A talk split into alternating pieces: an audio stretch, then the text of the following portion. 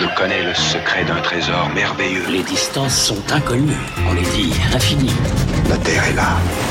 La Terre est proche. Nous volons à 1000 pieds. Paris à virer de bord. Cap sud-sud-est. Comme l'an dernier, tous les mercredis en deuxième heure, nous partirons sur les pas d'un voyageur d'hier qui a marqué son époque. Et aujourd'hui, nous allons nous intéresser à la vie et au voyage de Thomas Edward Lawrence, surnommé Lawrence d'Arabie, archéologue et agent de renseignement, chef de guerre audacieux et téméraire.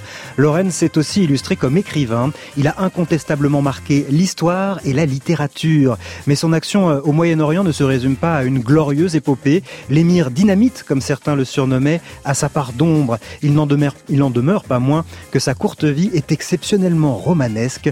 Pour nous en faire le récit, nous avons invité l'historien Christian Destremaux, auteur d'une biographie de Lorenz d'Arabie aux éditions Perrin. Avec lui, nous partons à dos de, de dromadaire dans le désert sur les traces de Thomas Edward Lorenz. Le temps d'un bivouac. Daniel Fievé. Votre nom un jour sera familier à tout le monde. Vous êtes l'homme le plus extraordinaire que j'ai jamais connu. Laissez-moi tranquille. Comment? Laissez-moi. Oh, c'est bien faible comme expression. Oui, je sais, je ne suis pas un homme ordinaire. Oh, ce n'est pas ça que je veux dire. Bon, c'est entendu, je suis un homme extraordinaire. Je suis extraordinaire. La célèbre musique euh, du film Lawrence d'Arabie de David Lean, Christian euh, Destremaux, ce film de 1962 a participé à construire la légende de Lawrence d'Arabie. À quel point l'histoire qu'il raconte est-elle romancée par rapport à la véritable histoire de Thomas Edward Lawrence? Elle est, euh, elle est relativement fidèle. Euh, alors c'est surtout euh, sur la phase, évidemment, dans le euh, l'épopée du désert, puisque le film ne traîne pas de son enfance, ni sauf de sa mort, mais pas de l'après-guerre, qui est toute une, autre partie de la de la légende de Lawrence. c'est relativement fidèle. il faut il faut dire que après, dans les années 50, la légende de Lawrence avait commencé à être remise en cause par un certain nombre de de, de personnes, d'écrivains, euh, même de participants des, de la guerre, euh, qui trouvaient qu'on en avait fait un peu trop autour de ce personnage. Et euh, le film a contribué vraiment à rectifier le tir et puis à le remettre. Son, son œuvre est parue en 1935, a connu un énorme succès. Et Lawrence était une sorte de star mondiale. Ouais. Et puis il a connu un, peu une éclipse. Ouais. Son et... œuvre, c'est Les Sept Piliers de la Sagesse. C'est son principal livre. C'est celui qui, qui... C'est son grand livre. C'est son grand livre. Il a écrit plusieurs un autre ouvrage en particulier euh, dont on pourra reparler, mais c'est évidemment sa grande œuvre. C'est sa grande œuvre. Alors, c'est-à-dire que cette personnalité hein, que l'on entrevoit dans le film, hein, charismatique, chef de guerre, à la fois fantasque et puis euh, entêté, elle correspond à, à quelque chose elle correspond. Euh, alors, il y a une différence physique euh, qui, qui, a été tout de suite repérée, c'est que Lawrence était tout petit et Peter O'Toole, qui joue le personnage de Lawrence, est très grand. Donc, ouais. ça fait une et il se trouve que sa petite taille était un, un élément important dans la, pour comprendre, est un élément important pour comprendre euh, la psychologie de Lawrence. Et sa volonté de se dépasser, de réussir par lui-même, son, son, espèce d'autonomie, euh, c'est un élément important qui est, qui, qui est, trahi par le film. Mmh. Euh, il y a des passages qui sont, globalement, c'est un, c'est un film très, assez respectueux de la réalité, effectivement. Voici ce qu'a écrit Winston Churchill au sujet de Thomas Lawrence. Je tiens Laurence pour l'un des plus grands hommes de notre temps. Je n'ai jamais rencontré son pareil. J'ai bien peur que, quel que soit le besoin qu'on puisse en avoir, nous ne retrouvions jamais un être semblable. Le roi George V écrivit à son frère Son nom vivra dans l'histoire. C'est vrai, il vivra dans la littérature anglaise. Il vivra dans les annales de la guerre. On imagine, hein, que Winston Churchill n'était pas facilement impressionnable. Euh, ces mots euh, sont forts. Ces mots sont très très forts. Ils se sont connus euh, surtout immédiatement après la, Première Guerre mondiale.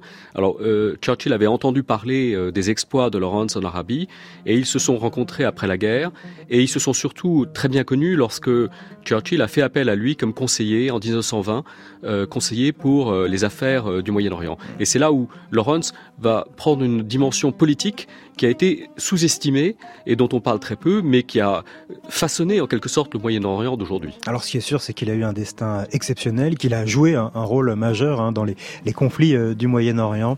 Euh, si on revient un peu en arrière justement à, son enfance, déjà la, la, situation familiale, le contexte dans lequel il naît, euh, ses parents, c'est assez hors norme pour l'époque. C'est totalement hors norme et c'est un élément d'explication pour comprendre la complexité euh, du personnage de Lawrence une fois qu'on a dépassé cette image un peu euh, mythologique que l'on a aujourd'hui.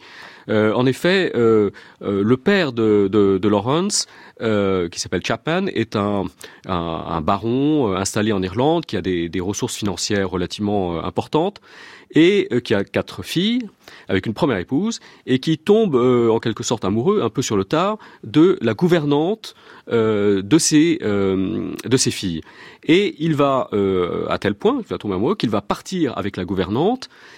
Ils vont avoir cinq enfants et c'est un fait inouï pour l'époque, euh, je crois que je n'ai jamais rencontré cela, euh, cet homme de la haute société britannique, pas de la très haute société, mais enfin qui avait euh, de la bonne société britannique, va tout simplement prendre le nom euh, de la jeune fille qui s'appelait Lawrence. D'ailleurs, elle-même, ce nom est un peu mystérieux. On pense qu'elle-même, ce n'est pas son vrai nom. Ouais. Et il voilà, va partir. Il part avec la gouvernante. Voilà. Il prend le nom il de la gouvernante. Il renonce à son nom. Parmi les cinq enfants, il y a. Il y a Lawrence. Il y a Lawrence. Et Lawrence est au courant relativement tardivement, est mis au courant de cela par sa mère.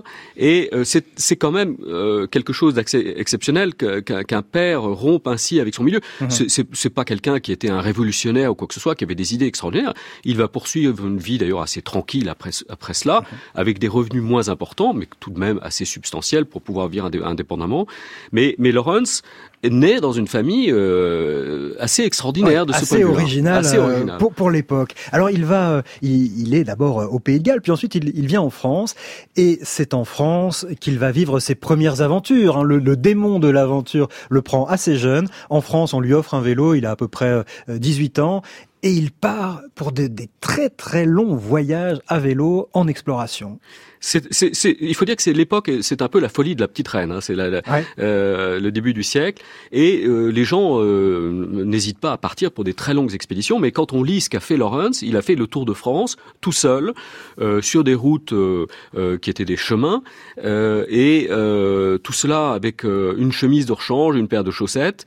Euh, totalement libre, totalement mmh. autonome, euh, dans, dans, des conditions euh, vraiment qui, qui, qui, sont étonnantes. Quand on lit ça aujourd'hui, c'est et, et, et, traverser la France, euh, il parlait un peu le français, mais, mais pas très bien, et euh, allant d'un lieu à l'autre, faisant étape ici ou là, c'est déjà à 18 ans ce qu'il fera dans le désert ça. quelques années plus tard. Tout est là parce que non seulement bon, il y a un peu effectivement cette aventure, hein, plusieurs milliers de kilomètres, hein, 4000 kilomètres parcourus en France, et puis surtout un véritable intérêt pour euh, l'architecture du Moyen Âge. Il s'arrête près des châteaux, euh, il va un petit peu explorer tout ça. À cette époque, même des, des ruines hein, qui sont euh, qui, qui, sont difficiles d'accès. Absolument. C'est, c'est, il, il, faut voir que le, le, le, il y avait énormément de châteaux forts en France, de ruines par rapport à l'Angleterre, où les ouais. choses étaient mieux restaurées déjà. En France, tout, beaucoup de ces, ces, ces, ces, châteaux étaient totalement à l'abandon.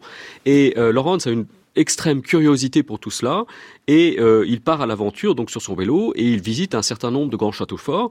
Et euh, il, il n'y a personne. Il est tout seul ouais. dans ces grands châteaux forts en Provence au Beau de Provence. Il croise une personne il se trouve que c'est un touriste anglais évidemment. Les Français se désintéressent en fait de leur de leur euh, château du Moyen Âge.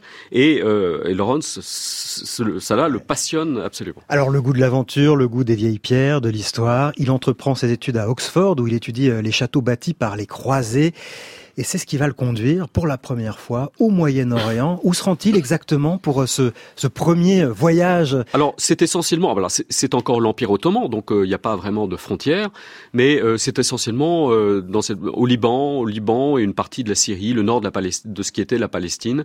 Euh, et là encore, il parcourt des kilomètres à pied.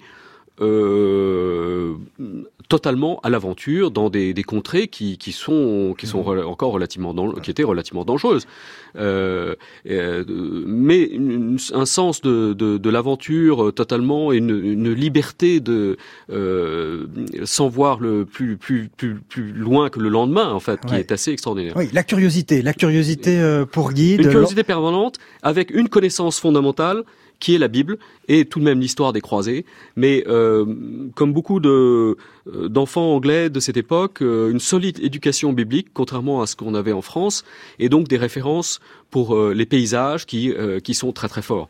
Et sa mère euh, est extrêmement croyante euh, et, et, et presque dévote, et donc il l'impressionne en envoyant des lettres en disant voilà j'ai repéré euh, là où ça se passe dans tel livre vers verset euh, En fait, tel. il connaît sa connaissance euh, biblique, en tout cas littéraire du lieu, et euh, avec la réalité. Avec Ah voilà, et il de- confronte ça. Et euh, euh, d'ailleurs, il constate, il, il- contrairement à ce qu'on a dit, Lawrence est, est- est assez, sera assez favorable à l'État d'Israël, ou en tout cas à la colonisation juive, parce que en 1900, euh, lorsqu'il y est, il constate que ces régions sont, sont vraiment dans un état de, de, de, de déliquescence assez forte. Enfin, voilà, par rapport, par rapport à ce qu'il a lu dans la Bible. Alors il va y retourner hein, quelques années après en tant qu'archéologue. Il a son, mentor David Hogarth qui est conservateur euh, en chef d'un musée d'archéologie à Oxford. C'est lui un peu euh, qui, le, met sur les rails de l'archéologie. Et sur les chantiers de fouilles, il ne passe pas inaperçu euh, Lawrence.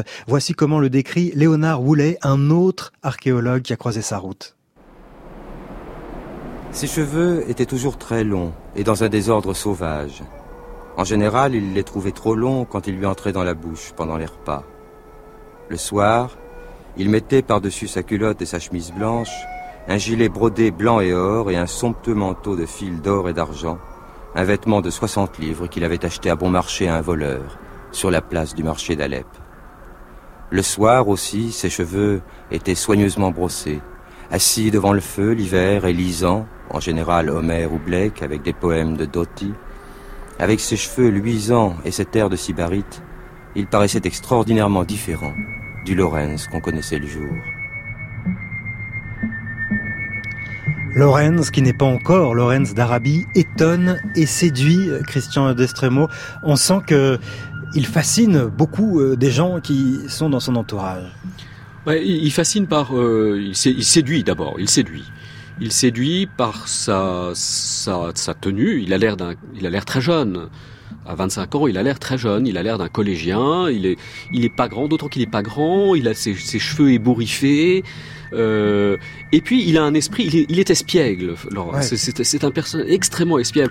J'ai toujours pensé que c'était pour probablement compenser un peu sa, c'est un léger sentiment d'infériorité physique et que euh, euh, il a, il a, il est insolent, il se permet des réflexions avec n'importe qui, euh, avec des, des, des adultes, des gens beaucoup plus expérimentés, beaucoup plus euh, anciens que lui, euh, et ce sera le cas durant la guerre d'ailleurs. Ouais. Il, continuera sur cette cette lancée et euh, il amuse beaucoup euh, cette insolence. euh, alors il, il, ne prend pas énormément de risques non plus. Hein. On est un jeune anglais, bon, on est on est quand même euh, On- On dit que sur le, le champ de fouille, euh, au-delà de l'insolence, il a aussi euh, une capacité à emmener ses équipes, c'est-à-dire que des fois, il prend le temps de les écouter. Je veux dire, les, des, des équipes euh, faites d'autochtones, hein, de, de- d'arabes qui, qui l'aident à, à faire ses fouilles. Parfois, euh, il les écoute, il est curieux de leur, euh, de leur culture, et parfois, en, en une demi-journée, il abat du travail parce qu'il les, il les galvanise.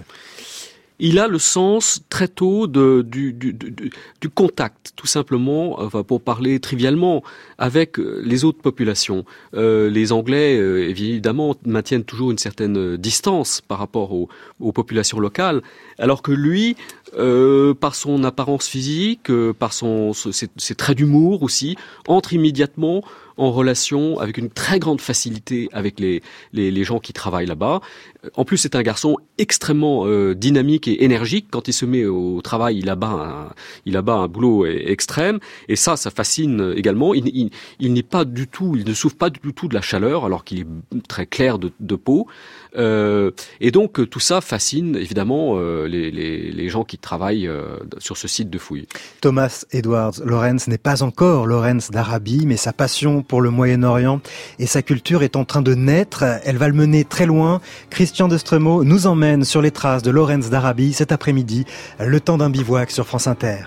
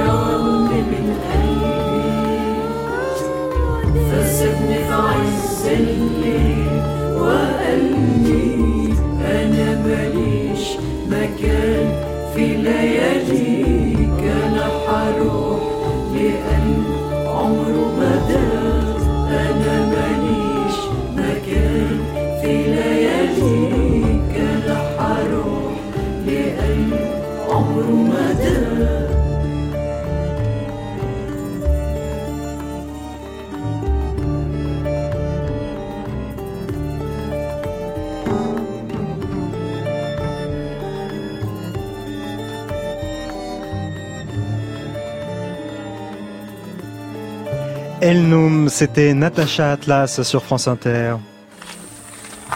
Ah, Miss Belle, enfin, je suis honoré. Nous nous connaissons Non, vous ne me connaissez pas, Miss Belle. Permettez-moi de me présenter. Thomas Edward Lawrence. Je suis l'assistant de David Hogarth. David Ah, où est-il? Il vous présente ses excuses. Il a dû rentrer en Angleterre. Ah. Mais il m'a chargé de vous accueillir et de vous faire visiter le chantier. Hmm, quelle malchance. Enfin, puisque je suis là, faites-moi visiter ce chantier. Ce sont les vestiges d'une cité assyrienne, je crois. Plus exactement, hittite. 2000 ans avant Jésus-Christ. Nous commençons tout juste à l'exhumer. Et sans beaucoup d'argent, vous savez. Avez-vous déjà vu comment travaillent les archéologues allemands? En fait, oui. Ils sont tout près d'ici. Nous les surveillons. Vous les surveillez. Mhm. Pourriez-vous me rappeler votre nom, jeune homme? Lorenz. Un extrait de l'émission Autant en emporte l'histoire sur France Inter. Alors sur les chantiers de fouilles archéologiques entre la Syrie et la Turquie, Thomas Edward Lorenz, futur Lorenz d'Arabie, rencontre Gertrude Bell, autre figure du désert à laquelle nous avions consacré une émission entière. Il lui dit qu'il surveille les archéologues euh, allemands. Christian Destremo, il est archéologue ou il est espion à ce moment-là, Lorenz? Oh, il est archéologue. Il est, euh, c'est un, c'est un archéologue euh, en formation, euh, mais il est clair que celui qui l'a emmené dans ses fouilles, David Haggath, avait des vues, voyez les choses, voyez plus loin. les archéologues jouent un rôle important dans le renseignement dans cette région. À, cette Voilà, à leurs heures perdues, ils fournissent quelques renseignements sans être de véritables espions. Hein. Oui, et puis il y a cette concurrence avec les Allemands. Euh, les Allemands ont des vues sur la région. Il y a un, un grand chemin de fer qui, qui est prévu, qui s'appelle le Bagdad-Bahn, le, train, le, chemin de fer qui irait de euh, Berlin jusqu'à Bagdad, donc un projet énorme euh, qui, est, euh, qui a été annoncé.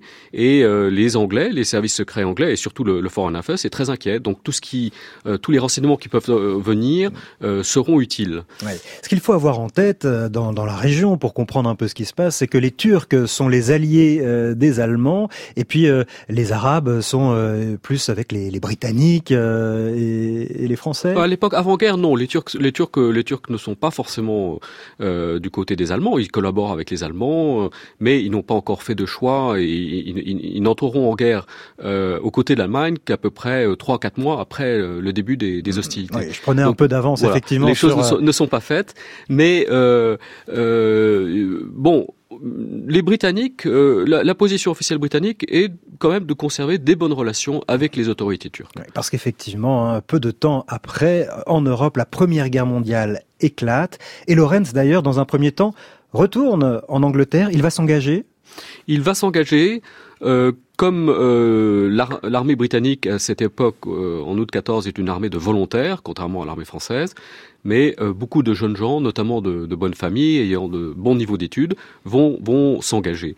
Et en fait, il va y avoir beaucoup trop de demandes euh, que de places, et euh, notamment, euh, Laurent, c'est un exemple de quelqu'un qui, qui sera mis dans un bureau, tout simplement parce que euh, il n'y avait pas de place pour lui sur, dans une unité combattante. Alors là encore, hein, il se fait remarquer, son charisme, hein, il, est, il est un peu meneur, il agace ses supérieurs parce qu'il a tendance à avoir plus d'autorité qu'eux sur, sur les troupes, il ne suit pas les règles, ne porte pas les, tenues réglementaires, ne fait pas le salut euh, militaire, hors norme. Toujours. Absolument. Bah, c'est une caractéristique toute sa toute sa vie et en particulier durant cette euh, toutes ces périodes des hostilités. Euh, Laurent se fera toujours remarquer par ses tenues. Euh, euh, alors non seulement la tenue arabe, mais même quand il est en tenue d'officier britannique, il y, aura toujours quelque chose qui manquera. Enfin, il y, aura, quelque chose de détaché. Il s'en fiche, mais vraiment complètement. Il n'y aura pas de ceinturon. Et comme vous dites, il ne saluera personne. C'est c'est quelqu'un tout jeune lieutenant qu'il est, qui face au général en chef ne lèvera pas le petit euh, doigt de la couture. C'est peut-être ce qui donne l'idée à son général en chef de le renvoyer loin au Moyen-Orient. Laurence, mon général. Guillard Bonjour, mon général. Et le salut Si vous êtes indiscipliné avec moi, Laurence, je vous mettrai aux arrêts. C'est ma manière d'être. Votre quoi? Ma manière d'être. J'ai l'air d'être indiscipliné, mais je ne le suis pas. Vous savez, je n'arrive pas à comprendre si vous êtes le dernier des malappris ou seulement un minus à Vince. Je me pose la même question. Taisez-vous. Oui, mon général. Le bureau arabe semble estimer que vous pourriez lui être utile en Arabie. Pourquoi Je me le demande. Vous êtes incapable de faire votre travail actuel proprement. Je ne sais pas jouer de la lyre, mais je peux faire un grand état d'un petit village. Comment? Thémistocle, mon général, un philosophe athénien. Je sais que vous avez une bonne instruction, Laurence. C'est mentionné dans votre dossier. Vous êtes le genre d'individu que je ne peux pas supporter, Laurence. Mais je peux évidemment me tromper. C'est bon, Dryden. Je vous le prête pour six semaines. Qui sait? Ils en feront peut-être un homme. Thomas Edward Lawrence repart donc pour les régions de la Syrie actuelle. il, y va pour faire quoi, Christian Destremaux alors en, 1916, alors nous, nous, parlons de l'époque de la guerre, il est au Caire, il est envoyé au Caire puisqu'il n'a pas vraiment d'utilité en Angleterre, et que l'entrée en guerre de la Turquie fait que euh, la situation en Arabie est suivie de plus en plus près par euh, les chefs britanniques. Et euh, il est au Caire, et on l'entend dans la... Euh, la retransmission, enfin le, c'est un extrait, hein, l'extrait, l'extrait du film. Euh, on décide de, de l'envoyer euh, en Arabie euh, dans le Hejaz, près de Jeddah, euh, parce que il y a euh, des rapports selon lesquels une petite révolte arabe contre l'Empire ottoman est en train d'être fomentée par celui qu'on appelle le shérif de la Mecque, Hussein de la Mecque. les Anglais sont très dubitatifs quant à la possibilité de réussite de cette révolte. Euh, ce sont des bédouins euh, sans aucun équipement, on ne sait pas du tout ce qu'ils valent de point de vue militaire, et les Britanniques considèrent que l'armée turque est une armée solide, moderne, qui résisterait sans aucune difficulté. Euh, et c'est là où Lawrence devient vraiment quelque chose, fait quelque chose d'absolument extraordinaire. il n'est pas le seul, il y a d'autres officiers britanniques qui sont là. Mais il réussit en très peu de temps à convaincre les autorités britanniques de soutenir cette révolte. Il n'est qu'un simple sous-lieutenant euh, à titre temporaire, il n'a aucune espèce d'autorité, il, n'est jamais allé dans cette région même. Euh, il connaît la Syrie, mais il ne connaît pas le Hejaz. Et euh, il va réussir à les convaincre par son talent personnel, je n'ai pas d'autre explication, et par sa, sa, sa capacité à, à, prendre ses responsabilités euh, dans le cadre euh, de ces grandes armées occidentales, pendant, pendant que sur le front de France, euh, il y a les tranchées, mhm. les, cette espèce de massacre général, et eh bien là, il y a la place dans cette Arabie mm. pour un individu euh, qui va euh, euh, accomplir un peu ses rêves. Il va, il va rencontrer des chefs arabes à ce moment-là. Alors il rencontre la, la, rencontre décisive, c'est avec le prince Faisal, qui est le fils du chef de la Mecque. Il, il rencontre d'abord le prince Abdallah, qui est l'aîné, qui ne l'impressionne pas beaucoup, mm-hmm. et surtout Faisal, qu'il va croiser dans le désert. Et qui lui, alors pour le coup, va l'impressionner. Il va lui faire une forte impression, comme Lorenz le racontera plus tard dans son livre Les sept piliers de la sagesse.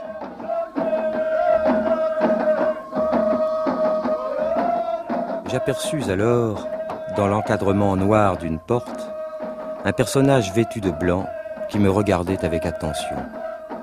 C'était, je le compris au premier coup d'œil, l'homme que je cherchais en Arabie, le chef qui dresserait la révolte arabe en pleine gloire, dans ses longues robes de soie blanche avec sur la tête un voile brun retenu par une cordelette de pourpre et d'or, Faisal était semblable à une colonne très haute et très mince.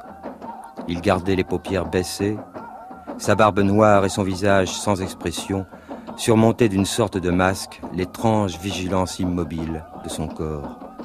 Ses mains étaient croisées devant lui, sur son poignard. Je le saluai. Il s'effaça pour me faire entrer dans la pièce et s'assit sur un tapis près de la porte. Mes yeux, s'accoutumant à l'ombre, distinguèrent peu à peu dans cette petite salle les silhouettes de nombreux personnages silencieux qui me considéraient ou considéraient Faisal fixement. Lui contemplait toujours ses mains qui, d'un mouvement lent, s'entrelaçaient sur le pommeau de sa dague extrait des sept piliers de la sagesse de Thomas Edward Lawrence. Alors lui est effectivement très impressionné hein, par Sherry Faisal, euh, mais l'inverse est vrai aussi. La séduction est réciproque, Christian de Oui, oui, oui. Il est euh, Faisal est certainement séduit par Lawrence, d'autant que euh, euh Lawrence, encore une fois, après son séjour en Syrie, ses premiers contacts avec le Moyen-Orient, a, très vite appris encore une fois, avec son espèce de liberté de ton, son insolence, à, à entrer dans une sorte de contact euh, très direct, très étroit avec Mhm. euh, euh, avec euh, les princes, comme les les, les pauvres bédouins. Alors il est euh, il est devenu une sorte de conseiller euh, pour euh, pour Faisal, pour ce chef, euh, et il va euh, l'accompagner, mener à ses côtés les premières opérations qui constituent à, à attaquer les convois de, de chemin de fer euh, turcs. C'est un peu ça les premières actions qu'il mène. Premières actions qu'il euh, oui qu'il a qu'il a encouragées lui-même, ce sont euh, les attaques contre le chemin de fer, ce qu'on appelle le chemin de fer du Hejaz, euh, qui relie la Syrie, grosso modo, à Médine. Il y a une garnison turque importante à Médine qui doit être ravitaillée par ce chemin de fer. Et là, on a à la fois dans le film et les sept piliers des récits euh, euh, magnifiques, passionnants de, de ces attaques de chemin de fer, euh, cocasses parfois, Ouais. mais où- Et parfois assez euh, tragique. Hein. Sur, sur le terrain, il est capable de se montrer très dur pour arriver à ses fins. Notamment, à un moment, euh, il y a un meurtre, euh, un, un, un- guerrier est tué par un mort, et pour euh, couper court à un cycle sans fin de représailles, il se fait le, le bourreau, le, le bras armé de la justice? Il se fait le bras armé de la justice, effectivement, c'est dans le désert. Euh, on a pu remettre en doute cette, euh, certaines, de, certains de ces récits euh, On n'est pas euh, sûr de que ça eu lieu, comme, ça euh, comme, euh, comme juge. Il n'y a pas de témoin, donc on ne sait pas. Il, Lawrence a, a- a ce- cette caractéristique, il a toujours tendance à, à, à, à se rendre plus, euh, plus dur qu'il ne l'est peut-être vraiment. Parce que lui raconte donc qu'il a, possible. il a tué en donnant beaucoup de précision, qu'il a Oui, exécuté absolument, qu'il a- froidement. Il a, exécuté froid- froidement l'assassin pour, pour, euh, pour, euh, Bah, éviter pour maintenir que- l'équilibre dans ces parce que c'était très difficile. Il y a des tribus euh, diverses. Il y avait aussi des Arabes qui des, des n'étaient pas de la région même. Donc tout ça risquait de très vite euh, tomber en, en une espèce de vendetta permanente. Mmh. Il est il est c'était extrêmement les troupes bédouines et, et il y avait des bédouins mais même des non bédouins, c'est-à-dire des Arabes des villes. euh, et c'était euh, les mener était une affaire extrêmement délicate. Alors l'objectif de Lorenz euh, et des Arabes qui, qui l'accompagnent euh, va évoluer. Avec le shérif Faisal, ils vont se lancer dans un projet bien plus ambitieux, prendre aux Turcs la ville d'Aqaba dans l'actuelle Jordanie. Vous allez nous raconter comment cela va se passer. Le temps d'un bivouac avec Christian Dostremo. Euh, Le temps d'un bivouac dans les pas de Laurence d'Arabie.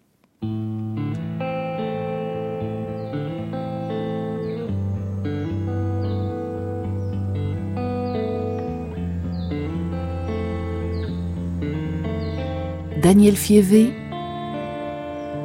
Le temps d'un bivouac. Tu penses à quoi? Aux rêves inutiles. Loin d'être sage, je songe comme un singe des villes. Tu penses à quoi? Ému par l'univers, quand ma vie danse en transe au bras de l'enfer.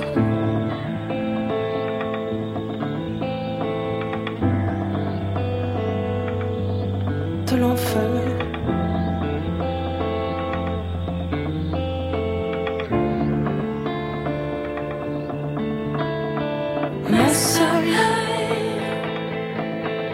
Ces histoires. Et tous ces visages m'assaillent. Si souvent. Si souvent. Toute une vie qui s'étonne dans ce miroir subtil, fatal, ce regard sans âge qui résonne millénaire des visages. Ces histoires ma m'assaillent soleil, et tous ces visages m'assaillent. Si souvent,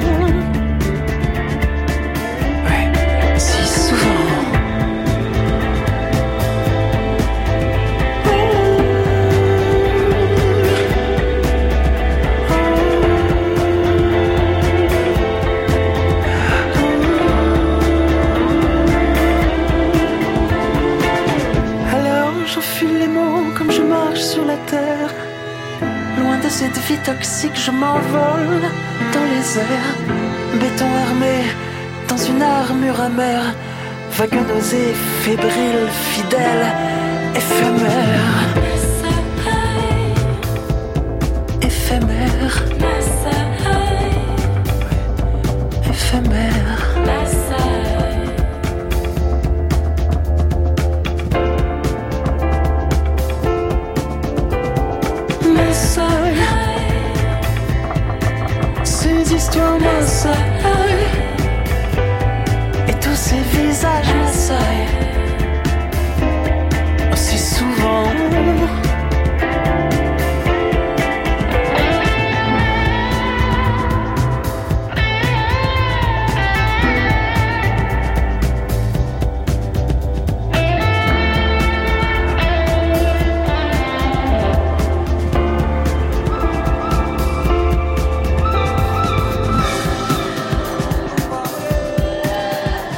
Mathieu Chédid et Billy Chédid de Maasai sur France Inter.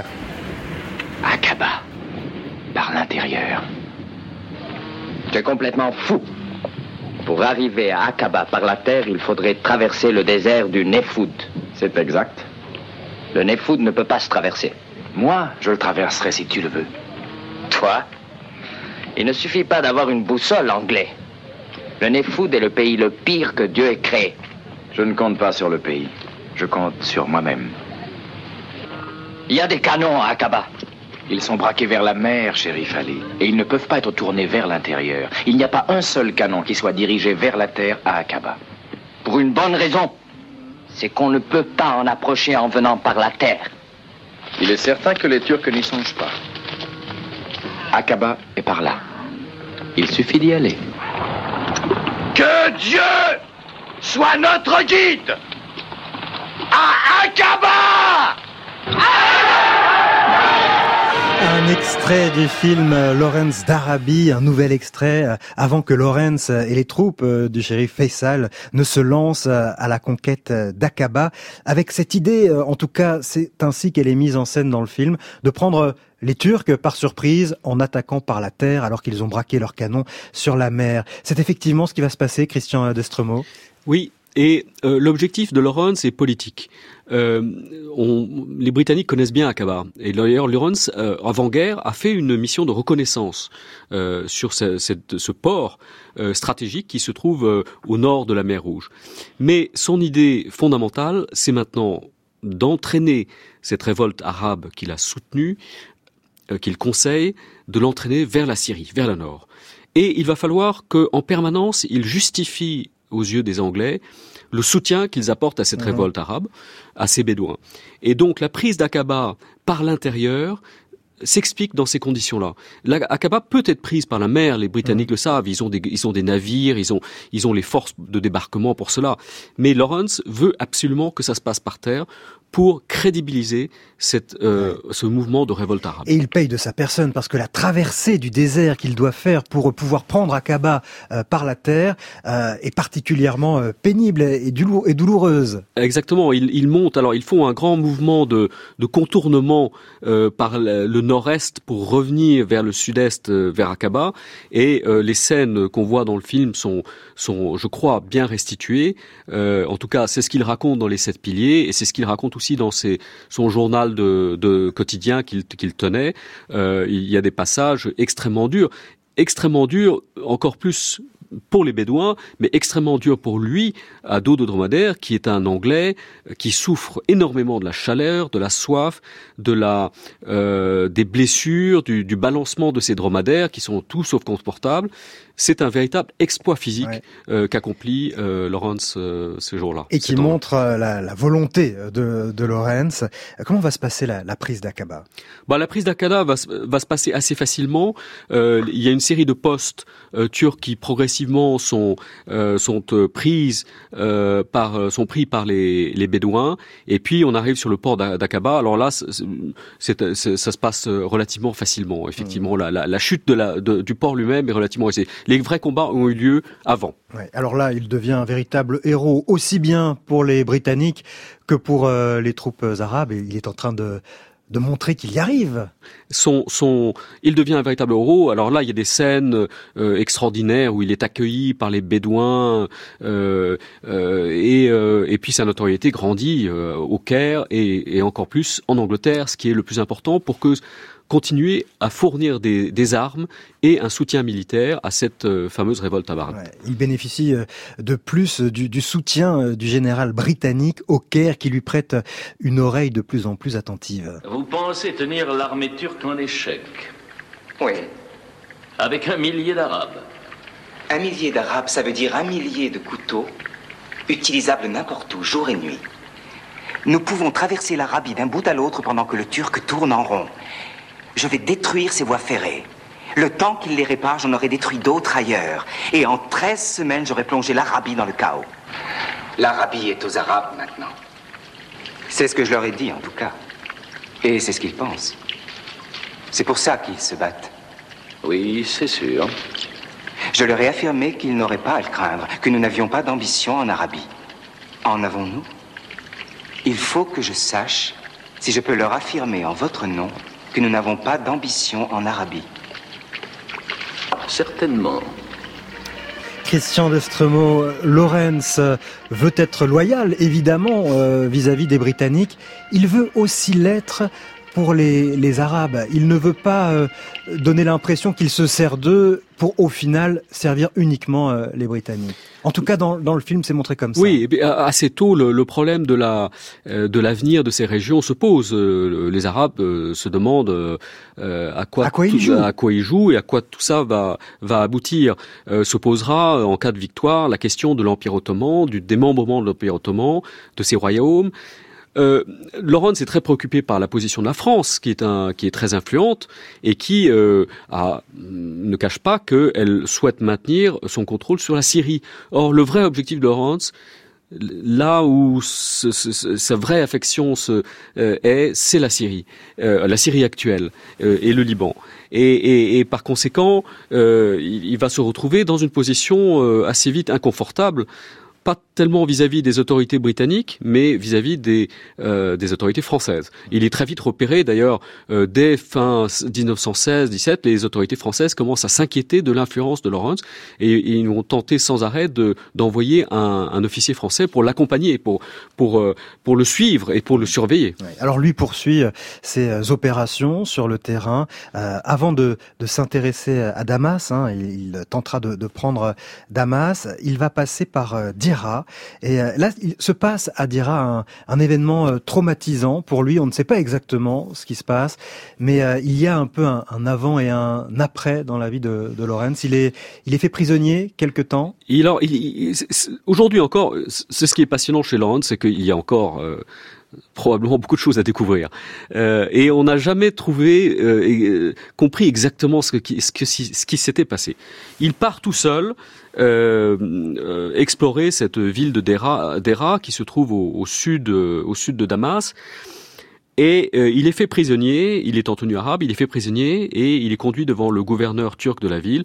Et alors on le voit la scène dans le film, apparemment, d'après ce qu'on sait, il a été euh, torturé et violé.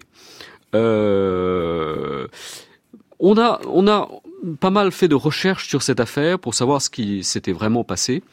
Et euh, on n'est jamais arrivé à une conclusion euh, tout à fait absolue. Il lui-même, c'est une caractéristique de Laurence, et c'est là où il est assez difficile quelquefois à suivre. Il a tendance en permanence à, à brouiller les pistes, euh, à envoyer des interprétations, à expliquer une chose à une personne, une chose à une autre. Et donc on, on finit par être un peu perdu. Euh, mais en tout cas, il s'est passé quelque chose de dramatique. Euh, a-t-il été violé? A-t-il connu une sensation masochiste de, D'ailleurs, de, de, il le dit quelque part dans une lettre très intime où il raconte qu'il aurait connu un certain plaisir à cette, cette, cette, ce viol.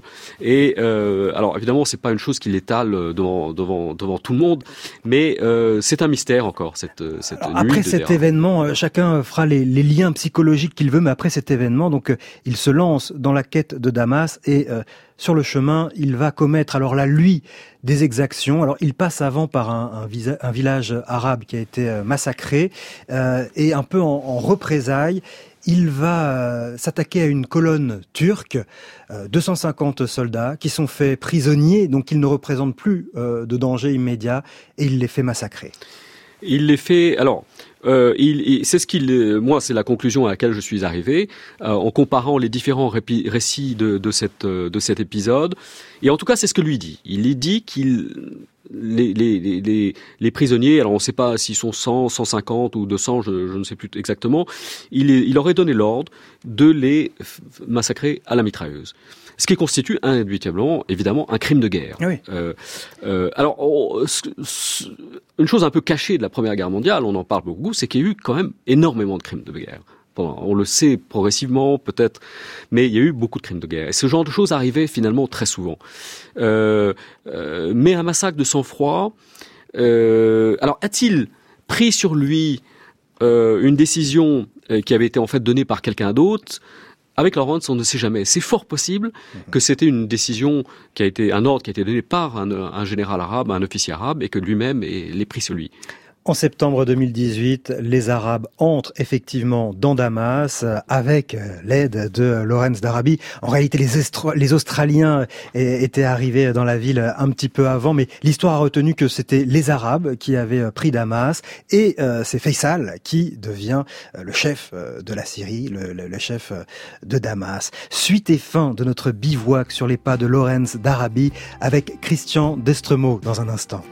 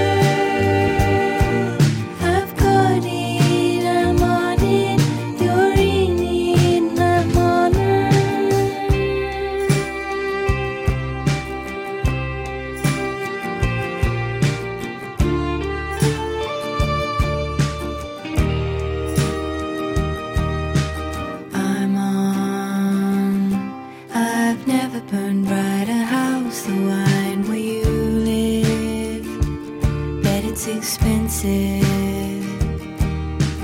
One day we'll share a glass together and ride the dune.